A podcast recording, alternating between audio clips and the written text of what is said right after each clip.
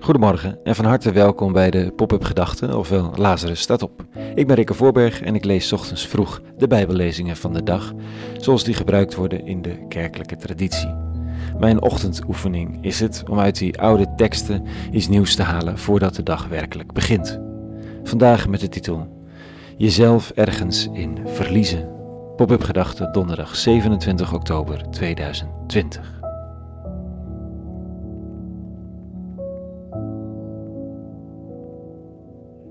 Gisteravond laat in een bijzonder stukje Amsterdamse architectuur, een oude kapel boven restaurant As, vond er een bijzondere avond plaats.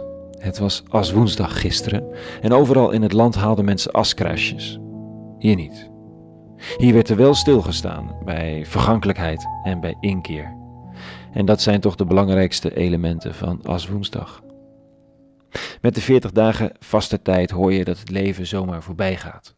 Dat we niet meer dan stof en as zijn en staan we stil bij wat mislukt is, wat je hoopt dat anders gaat. Als mens, als individu, als land, als werelddeel, als mensheid. En dat kan tijdens de 40 dagen tijd, omdat aan het eind van de 40 dagen tijd het Pasen wordt. Er komt weer licht. Nu nemen we even de tijd om stil te staan bij verlies of verdriet. Klinkt wat zwaar misschien, maar dat was het niet per se gisteravond. Het was een echte aswoensdag, zonder dat het woord eraan te pas kwam. Er werden geen askruisjes uitgedeeld en er was geen priester op, wel een theoloog des vaderlands, Samuel Lee, maar die had het niet over de Bijbel per se, maar over de vluchteling. In plaats van een glas in loodramen hingen er indrukwekkende zwart-wit foto's van mensen op de grens van Bosnië en Kroatië, die Europees gesubsidieerd als beesten werden behandeld. Er werd stilgestaan bij vergankelijkheid, dat zeker. Gazala had namelijk aangekondigd zich op te heffen omdat het geen gat meer zag in het harde beleid, en treurde daar openlijk over, schaamde zich over Europa, en aanwezigen waren allemaal op een of andere manier daaraan verbonden. Stof zijn wij, en tot stof keren we weer. Maar niet zomaar, niet zonder beeld, niet zonder het verlies te dragen. Dus gisteravond werd er in de kapel een, een soort van periode van rouw aangekondigd. Rouw over wat er van Europa geworden is. Een pelgrimage, Kijk, we gaan ze halen gaat voorbij, maar niet zomaar. In samenwerking met mensen uit heel Europa begint vanaf vandaag een periode van de Walk of Shame.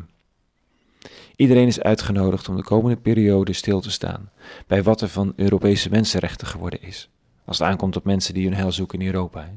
De Walk of Shame is een tijd van bewustwording, die uitmondt in een werkelijke pelgrimage over de Balkan. Mensen kunnen zich aanmelden om mee te lopen, anderen om vanuit huis symbolisch mee te lopen. Maar vanaf 9 april tot 9 mei zullen er kleine groepjes de zware tocht over de Balkan maken, samen met degenen die dat doen in de hoop asiel te vinden in Europa. De groepjes mensen zullen afzien van hun Europese privileges, een soort vaste, niet in hotels slapen, niet in restaurants eten langs de route. De meeste restaurants laten namelijk geen migranten binnen, buiten slapen, rond kampvuurtjes thee drinken. En het menselijke dat door de EU wordt afgebroken in ere herstellen, stapje voor stapje. En wel door met degenen op te trekken die slachtoffer zijn geworden van Europees onvermogen. In die tijd doen we elke avond een live verslag. Tot die tijd doen we bewustwording, evenementen en dat je je kunt opgeven om betrokken te raken. Onze Aswoensdag in restaurant As. Vlak naast, jawel, de Zuidas. Het was een indrukwekkende avond. Toetsenist Matteo Meidewijk speelde, een Egyptisch politiek vluchteling, Tommy, verhalenverteller, nam ons mee in zijn wereld en op de wand werd met houtskool in grote letters een tekst geschreven. Dit. Mensen vroegen mij waarom wij de mensen die aan de dood waren ontsnapt niet wilden hebben. En ik voelde schaamte. Punt. We hebben ons met elkaar als we gaan ze halen mensen weer verloren in een nieuwe weg, een nieuwe handeling. Eentje van rouw over Europa, van, van werkelijk menselijk contact met mensen op de vlucht, van ontmoeting en plezier in verhalen rond kampvuurtjes. En de energie van vorm kunnen geven aan dat waar wij wel in geloven. Aan menselijkheid die er voor iedereen is, waar je dan ook thuis bent. Het worden weer gekke weken, met weinig slaap en veel organisatie. Aankomende zaterdag begint mede daarom weer een nieuwe periode van crowdfunding ook. Zodat ik me niet met al te veel zorgen enigszins kan verliezen in de organisatie van deze initiatieven. In het blijven maken van pop-up gedachten ook. In het creëren van installaties rond eenzaamheid. Mocht je de foto's en de kapel nog mee willen maken, zaterdag een crowdfundingsborrel op dezelfde locatie. Nou, het is een beetje een gekke pop-up gedachte zo. Maar waar het hart vol van is, zo gaat het soms. En de lezing vanochtend triggerde me om dit verhaal vanochtend ook met jullie te delen op deze manier.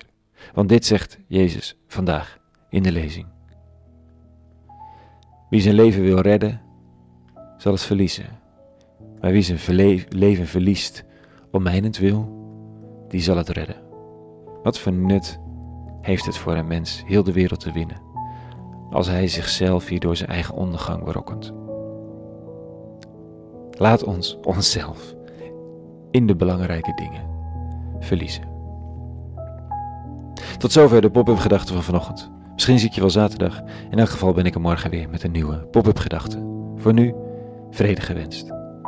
En alle goeds.